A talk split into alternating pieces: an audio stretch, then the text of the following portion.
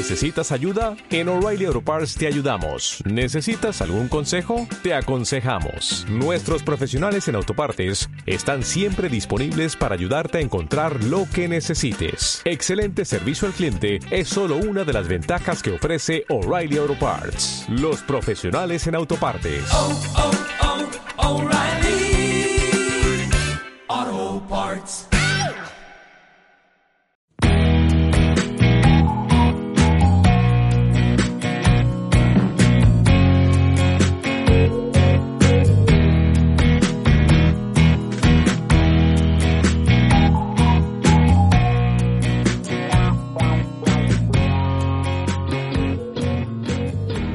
Muy buenas a todos y bienvenidos a un nuevo episodio de Lo del Comer. Yo soy Mario Sánchez, tecnólogo alimentario, que a veces se me olvida decirlo, pero también que me conozcáis. Imagínate que tú llegas aquí de primera, dirías, ¿quién es este señor que me habla una cámara así un poquito asulfurado, un poquito venido arriba, ¿no? Pues ese es mi nombre, Mario Sánchez, tecnólogo alimentario, y aquí estamos para hablar sobre cuestiones alimentarias, comestibles, nutritivas, de seguridad alimentaria, de nutrición, de lo que se come, de todas esas cositas que os vuelven locos y locas, que lo sé que os encantan, claro que sí, si no, ¿qué vais a estar haciendo aquí pudiendo hacer otra cosa? Pues estáis aquí porque os gusta. ¿De qué vamos a hablar hoy? Va a ser el último podcast del año de 2021. Un aplauso. Aplauso lento. Para 2021, que ha sido un año lleno de maravillas en este podcast, en lo del comer. Pero el año que viene se viene todavía mejor. No puedo decir nada. Hay todavía cositas preparadas, pensadas, en marcha, que ya veréis, ¿no? Esto va a estar publicado, yo lo estoy grabando el 1 de diciembre, pero lo voy a publicar, si no va mal la cosa, pues la semanita del 13, ¿no? A priori esto va a ser la semana del 13, y como os comenté en el anterior episodio, lo vamos a, tener un par de, semanas de parón, ¿vale? De parón navideño. Vamos a tener ese pequeño parón para que yo descanse, para que retomemos fuerzas y empecemos el 2022 por todo lo alto, como si fuera una fiesta, ¿no? Fuegos artificiales alimentarios, una absoluta locura, fantasía. Yo tenía aquí un tema apuntado para hablar hoy, pero lo he cambiado en el último segundo, porque yo soy así, soy una persona indecisa, que, le gusta improvisar, que le gusta la fantasía, literalmente eh, he echado a la mosca, si acordáis, si habéis escuchado el, el anterior podcast, recordaréis que había una mosca cojonera por aquí, literalmente he cortado tres minutos para ir a hacer un pipí, muy importante, la excreción, para echar a la mosca y para cambiarme de sudadera, para que por lo menos penséis, os di cuenta que tengo más ropa en el armario, aunque es una, en vez de una de color eh, naranja, la he cambiado por una verde. Tampoco es que me haya vuelto aquí, me he vuelto loco con una camisa con un traje. Pero bueno, eso no es el caso. El caso es que he hecho un cambio de última hora y vamos a hablar de un temita hoy, porque ya sabéis que yo, otra cosa no, por escribir artículos podéis pensar, oye, uff, este tío qué pesado todo el día subiendo podcast, todo el día vídeos, sí, pero hay una cosa sobre la que tengo más todavía, eh, chicha, que son artículos escritos, porque yo he colaborado durante mucho tiempo y sigo colaborando con algunos medios donde escribo artículos, ya sabéis que no solo en el blog, sino en medios de prensa digital, en algunas empresas, y tengo así de artículos, o sea que aquí contenido en el podcast nunca se nos va a gastar, porque hay un montón de artículos para leer, para reaccionar, para comentar, y el de hoy es uno escrito para el medio Bitónica, sobre el que guardo un gran cariño, ya sabéis que en este medio he escrito una barbaridad de artículos, 70 y pico, durante un montón de tiempo. Y este artículo es del 30 de diciembre de 2019, o sea, de hace dos añitos. Y se llama ¿Cómo sobrevivir a una Navidad ultraprocesada sin morir en el intento? Y he dicho, por favor, estamos en el último podcast del año. Cerca de la Navidad. Esto luego se lo podéis poner a vuestra abuela, con el mazapán en la mano, con el turrón suchar, con el, con lo que sea. Vamos a ver estas claves, ¿vale? Esta vez, literalmente, llevo sin leer el artículo, pues yo creo que dos años desde que lo escribí. Vamos a ver si nos encontramos ante algún disparate. Aquí reaccionaremos, le sacaremos las pegas al Mario del pasado, del presente, del futuro. Vamos a ver qué, qué disparates comentaba yo en 2019. Creo que ninguno, creo que es un artículo bastante, bastante sensato y que aborda pues algunas claves para ver un poquito cómo podemos llevar la Navidad un poquito, bueno, sin obsesionarnos con el tema de la comida, disfrutando a la vez. Es un tema complejo porque hay muchas variables de por medio. Pero sin enrollarme más, pues vamos a empezar a leerlo. Y si que hacer alguna puntualización, ya sabéis que sobre la marcha yo la hago encantado. 30 de diciembre de 2019, hace dos años. Vamos allá. Recordemos, este es un artículo escrito por mi persiana. La Navidad es una época plagada de excesos alimentarios, y eso es innegable. Las comidas abundan... ¿Eh? Ya me he equivocado. Las comidas abundando con familia... Abundante. Madre mía, en el segundo párrafo ya hay una errata. ¿Cómo que las comidas abundantes? Son las comidas abundantes. Esto es un desastre. Pa- paro todo y me voy. Las comidas abundantes con fa... Espera, que recupero el tono de voz. Las comidas abundantes con familiares, amigos y compañeros de trabajo se convierten en una rutina prácticamente inexorable, ojo aquí el liderato, durante esta época de celebración invernal. Esto, por supuesto, no debe suponer ningún problema en nuestra rutina habitual.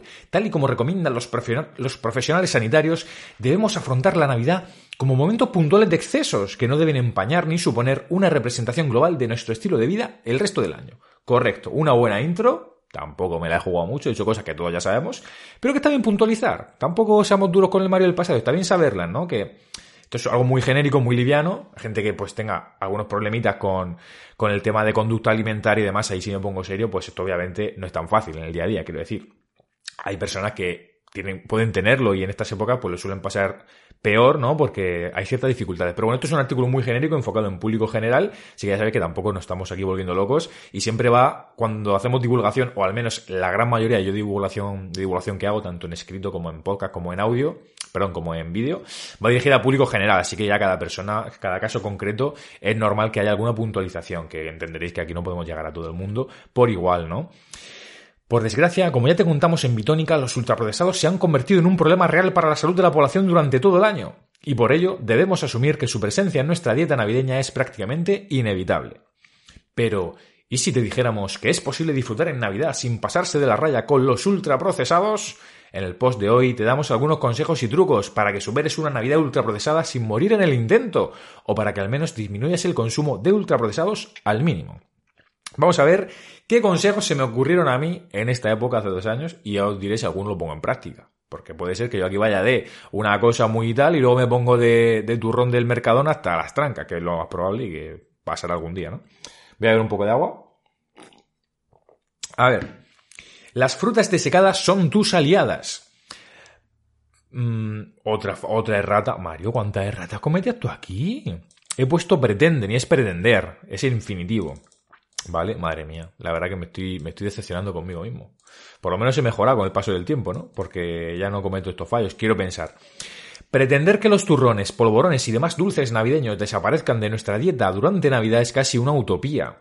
Por ello debemos centrar nuestros esfuerzos en reducir su consumo al mínimo posible, no en eliminarnos por completo. Es decir, em, está muy bien la fantasía nutricional de decir, ay, los turrones, no comas turrones. no, vamos a ver. Mm, vamos a ponernos en situación. En Navidad se comen turrones en casi todos sitios, así que tampoco hace falta que, eh, quiero decir, que le tengamos un miedo excesivo. O sea, lo ideal sería poder consumir pues un poquito de turrón para aquí esto un día, teniendo en cuenta que los días de Nochebuena, Nochevieja, Navidad son días en los que ya se presupone que se va a comer de más. Que no es obligatorio hacerlo, o sea, si no te apetece no tienes por qué comer de más forzándote, pero si es un día que te apetece, que lo disfrutas y que estás en un ambiente familiar, social, distendido, con la familia, con los amigos, te puedes permitir ese día de disfrutar. El problema es que tienes que intentar que eso no se convierta en algo negativo o que luego te vaya a perjudicar a tu salud mental, que eso también es muy complicado, como decía antes, ¿no? Entonces, bueno, la idea de utopía de vamos a, quitar los turrones, pues no, lo que hay que hacer es intentar, bueno, pues tener un consumo con el que tú no te sientas incómodo después de comértelo, por así decirlo. Eso es muy delicado porque para cada persona puede ser un, tema, ¿no? Pero en general todo lo que sea reducir estos productos y beneficiar a otros, pues también a nivel saludable va a estar guay. Creo que es importante ese equilibrio, que no, quiere decir que sea fácil de conseguir ni mucho menos. Una buena idea es incluir alimentos saludables como frutas desecadas tipos, higos, orejones y pasas en nuestra bandeja de dulces. De esta forma ofreceremos alternativas que también son muy apetitosas al paladar, pero que tienen un perfil más sano al contar con los azúcares intrínsecos de la fruta en su composición. Es decir, no quiere decir que quites todos los turrones y que solo pongas estos productos, sino, oye, pon un poquito un combo. Intenta un poco jugar al despiste. Pon un poquito de, de higos, orejones, pasas, que también son productos un poquito navideños en algunas zonas. Y así pues ya por lo menos ofreces una alternativa un poquito más saludable, ¿no? No solo el turrón en la mesa, ya pues oye, si te coges uno en vez del trozo de turrón duro, que, seguramente tus muelas también lo agradecerán, pues eso que ganamos todos, ¿no? Es un consejito, bueno, que yo espero poder aplicar. La verdad que yo, bueno, ahí dependo mucho de los sitios a los que voy a comer, casa de mis padres y todo esto. Yo intento siempre meter un poquito la cuña, saludable y sanitaria, y a ver si alguna vez me hacen caso, y suele ser habitual que me hagan caso. Así que vamos a ver el siguiente, el siguiente consejo. Ojo aquí, eh, polémica. Cambia la carne por pescado. En Navidad es bastante habitual que la carne sea el alimento protagonista de nuestros platos y obras culinarias más suculentas. Por lo general, sabemos que el consumo de carne roja y de procesados cárnicos plantea algunas dudas acerca de su implicación con ciertos problemas de salud, como obesidad, enfermedades cardiovasculares e incluso cáncer. Correcto, ¿vale? Esto es impepinable. Cuanto menos plantea dudas, ¿vale? Luego habrá que ver el nivel de evidencia que durante todos estos años el tema de la OMS, del informe de que la carne es cancerígena. Hay muchos. Un día daría para hacer un, un podcast solo de eso, de cómo se lió, ¿no? De cómo de un mensaje sanitario que tiene evidencia se ha ido derivando un montón de titulares y de cosas que son sensacionalistas, pero bueno.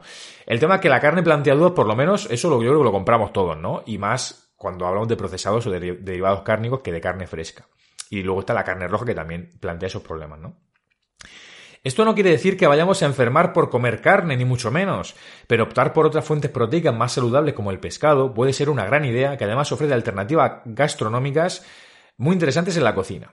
Y aquí enlazo un artículo de Bitónica, ¿no? Este, este, artículo de Bitónica, te enlazamos algunas recetas. ¿Verdad? El pescado por lo general puede ser que tiene un perfil más saludable. El tema de los pescados grasos, que son ricos en omega 3, grasas ácido graso de tipo saludable, vinculados con esos beneficios cardiovasculares, pues en general el pescado suele ser una alternativa bastante mejor y que se consume poco pescado en comparación con carne. Así que, pues, ¿por qué no? Una Navidad cambiar y decir, oye, en vez de hacer el pavo, que bueno, aquí en España el tema del pavo si os estáis escuchando gente de Latinoamérica, que me consta que os escucháis bastante, no sé en vuestra zona qué es habitual en Navidad. Dejadlo en comentarios de YouTube donde estéis escuchando esto. Eh, si sois de, de, Latinoamérica, ¿qué es habitual consumir en Navidad? Porque el tema del pavo es como muy americano, ¿no? Muy de Estados Unidos. El tema del pavo, ya sabéis, está ahí el pavo relleno, no sé qué, muy de a nivel cine, series. Aquí en España, ¿qué se come en, en Navidad, en Nochebuena? Pues depende un poco de la zona, ¿no? Aquí en Murcia, aquí en mi casa, por ejemplo, mi padre le suele gustar mucho el tema del pulpo, el pulpo al horno el pulpo así en, un día importante suele caer, ¿no? Luego a nivel carne, pues también, quizá en los últimos años no tanto, pero antes sí que tomamos mucho, pues, chuletas de cordero, eh, se puede hacer carne a la brasa, aquí en Murcia es muy típico, con una carne así un poquito más especial, aunque el pollo nunca estorba.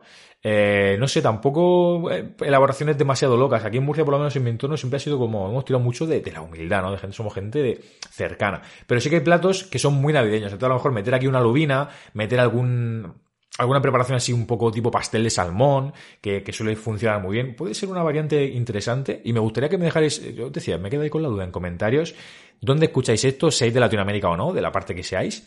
¿Qué vais a comer esta Navidad? Lo sabéis ya, porque esto es anticipado a Navidad, pero ¿tenéis idea más o menos del menú? ¿Qué cositas interesantes? Me interesa saberlo. Contádmelo en los comentarios, que lo leeré muy gustosamente y me entrará hambre, por supuesto, ¿no? Decíamos, el tema de la carne. Ahora, siguiente recomendación. Verdura como guarnición. La mejor decisión. Aquí parece esto un titular, ¿no? Un clickbait, pero la verdad que sí. Habitualmente la verdura queda relegada a un segundo plano en nuestros platos navideños, siendo la patata la mítica acompañante de las preparaciones culinarias con carne y pescado. Esto es verdad. No quiere decir, voy a hacerme una auto u auto spoiler seguramente, que la patata sea el demonio. Pero sí que es verdad que hay otras, sobre todo porque la patata no es una verdura, es un tubérculo, como tal es una fuente prioritariamente rica de hidratos de carbono, ¿vale? Entonces una verdura, un vegetal que te puede aportar más fibra, otras vitaminas, otros minerales, siempre va a ser más interesante. La patata no cuenta como verdura, ese es un poco el resumen. Y aquí lo comentamos, creo, como dice así, dice así. Sin embargo, tal y como recomienda la Universidad de Harvard en su famoso plato saludable, que sirve como recomendación saludable de referencia a nivel mundial, las patatas no deben nunca sustituir a la verdura. Ojo aquí, que la entidad de Harvard en ese plato saludable, que algún día podemos hablar de él, es muy típico, es una especie de gráfico, ¿no? Para el que no lo sepa, que representa lo que debería ser una dieta, o mejor dicho, un plato, una ingesta completa, con esa fuente de hidrato de carbono saludables, proteínas, em, grasas y agua y demás. Bueno, hace unas recomendaciones muy gráficas, muy sencillitas, que son muy claras para todo el mundo. Ahí nos comenta que la patata no sustituye y no cuenta como ración de fruta, eh, perdón, de verdura porque tiene otros componentes. Claro, si todo el rato metemos patata, patata, patata, pues no, no es el plan, ¿no? Eh, aquí también eh, con otras recetas, ¿vale? De bitónica y seguimos.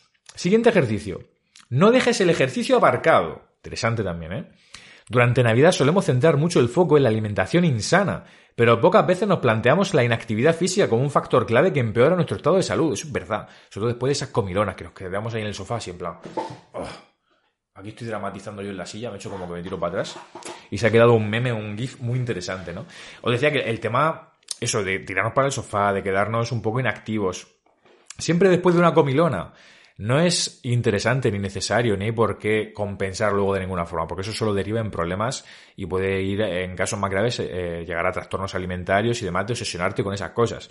Si te a comer como un cerdo, como una cerda, eh, el, algún día de Navidad, tampoco, quiero decir, no le des más importancia de la que tienes. Decir, oye, pues intenta no llegar a ese punto. Seguramente te quedes satisfecho, satisfecha mucho antes sin llegar a ponerte tan a tope. Yo hablo también por mí, porque yo sí que es verdad que como como un cerdo y esos días pues me dejo llevar y al final entre cerveza, entre canapé, entre no sé qué, dicen, madre mía, me quiero morir. Eh, no hace falta que lo lleves al extremo. Si no llegas a ese punto de, de hincharte tanto, mejor. Pero si llegas, por lo que sea, no hace falta que luego intentes compensarlo con ejercicio, ni que te vuelvas ahí demasiado loco. Simplemente, oye, un paseíto quizá después de la comida puede venir muy bien, ayudar a hacer la digestión.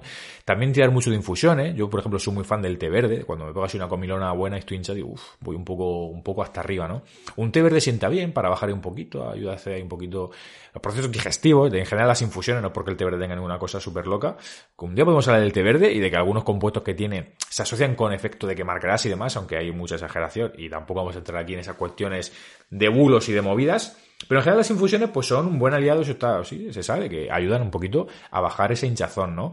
Y luego también un paseíto moderado puede estar guay, ¿vale? De eso creo que acabo de hacer otro auto spoiler porque creo que lo decimos aquí, ¿vale? Atención, como ya te contamos en Bitónica, intentamos intentar compensar los excesos navideños eh, en pachos y atracones no es una buena idea. Tampoco lo es acudir al gimnasio para intentar revertir nuestro balance energético de manera brusca, ya que con pequeños entrenos aislados no lograremos ningún cambio significativo hacia nuestra salud. Eso es verdad. Al final lo que importa es el cómputo global. Por eso si un día te pones hasta arriba y el resto de la semana o del mes de diciembre, partiendo de la, de la base de que diciembre va a ser un mes más calórico, pues no hace falta que pongas toda tu atención en un solo día, sino simplemente, oye, no pasa nada si el resto de cosas o de ingestas están bien, ¿no? Sin embargo, aquí está el spoiler que he hecho antes, dar pequeños paseos después de comer, en lugar de quedarnos en el sofá toda la tarde, puede ser un pequeño gesto que nos ayude a incrementar nuestro gasto energético, además de facilitar la digestión después de una comida copiosa.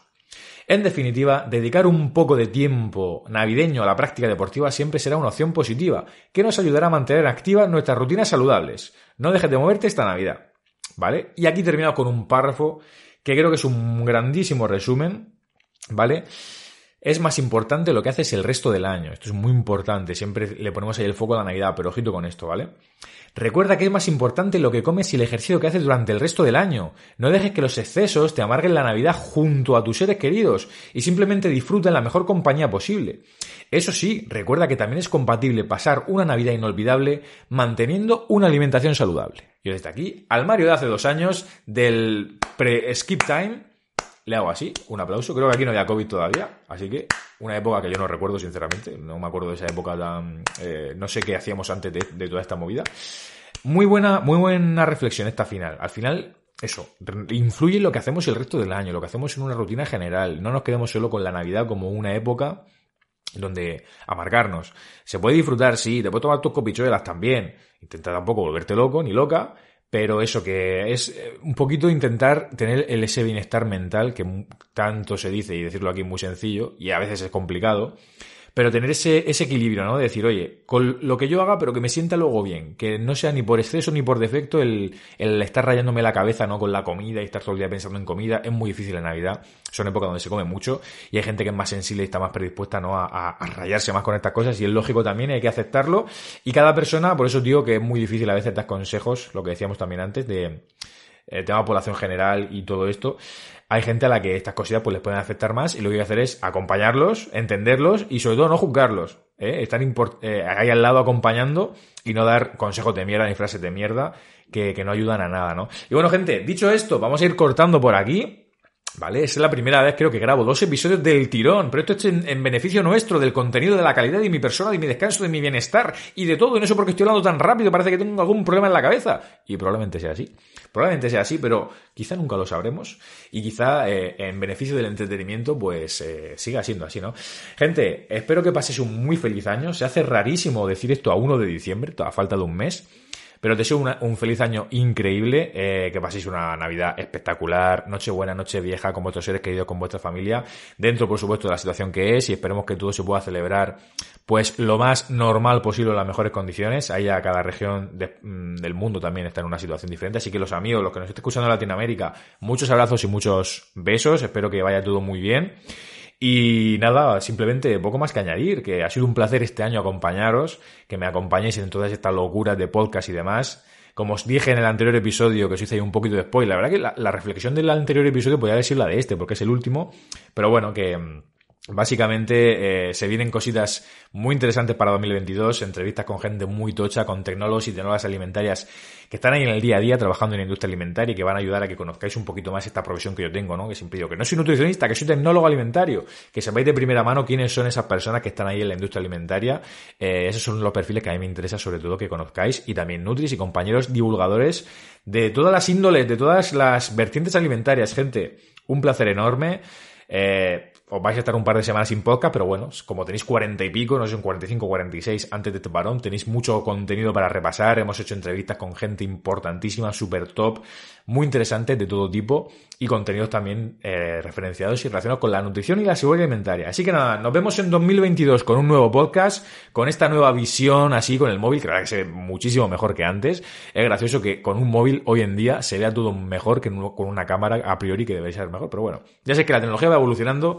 Esto de esto es un absoluto sin sentido. los iPhones eh, se han ido, esto no tiene ningún tipo de sentido. No sé por qué estoy diciendo esto. Me voy sin no sin antes volver a daros las gracias por todo este apoyo, esta compañía que dais. Si os ha gustado, de verdad, dejar un buen like, que animo un montón a que siga creando estas cositas, a hacer estos contenidos. Eh, y nada más. Bueno, quería decir una cosa, sí, antes de irme, que, lo iba a decir antes eh, y, casi se me olvida.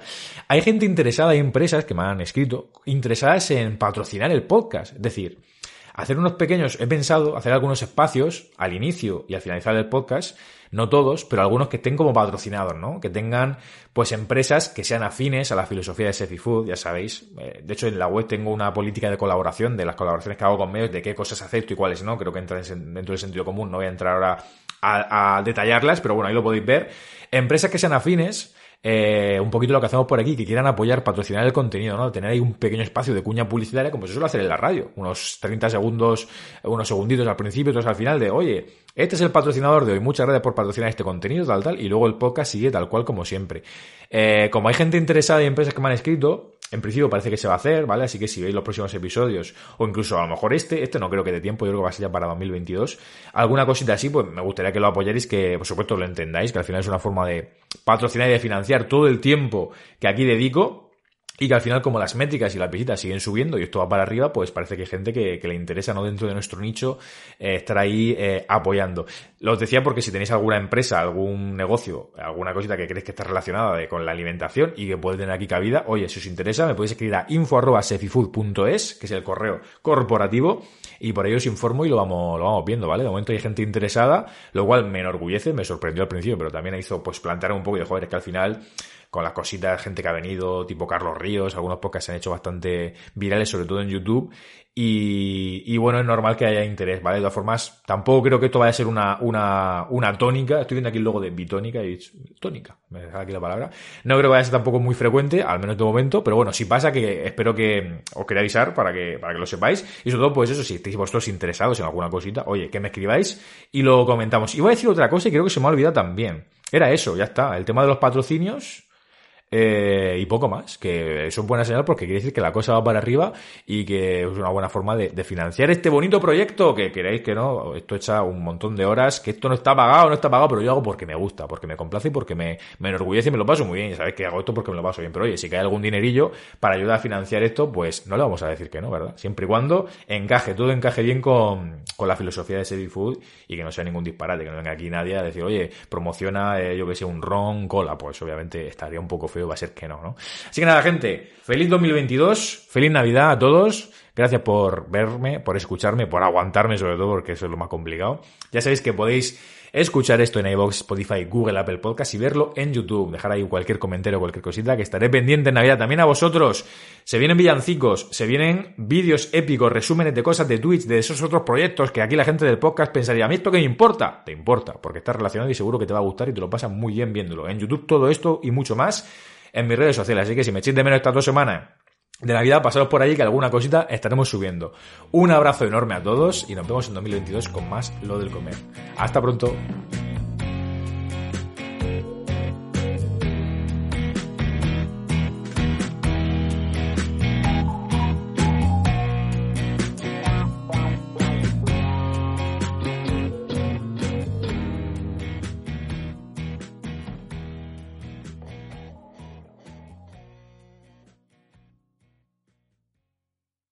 Dale más potencia a tu primavera con The Home Depot.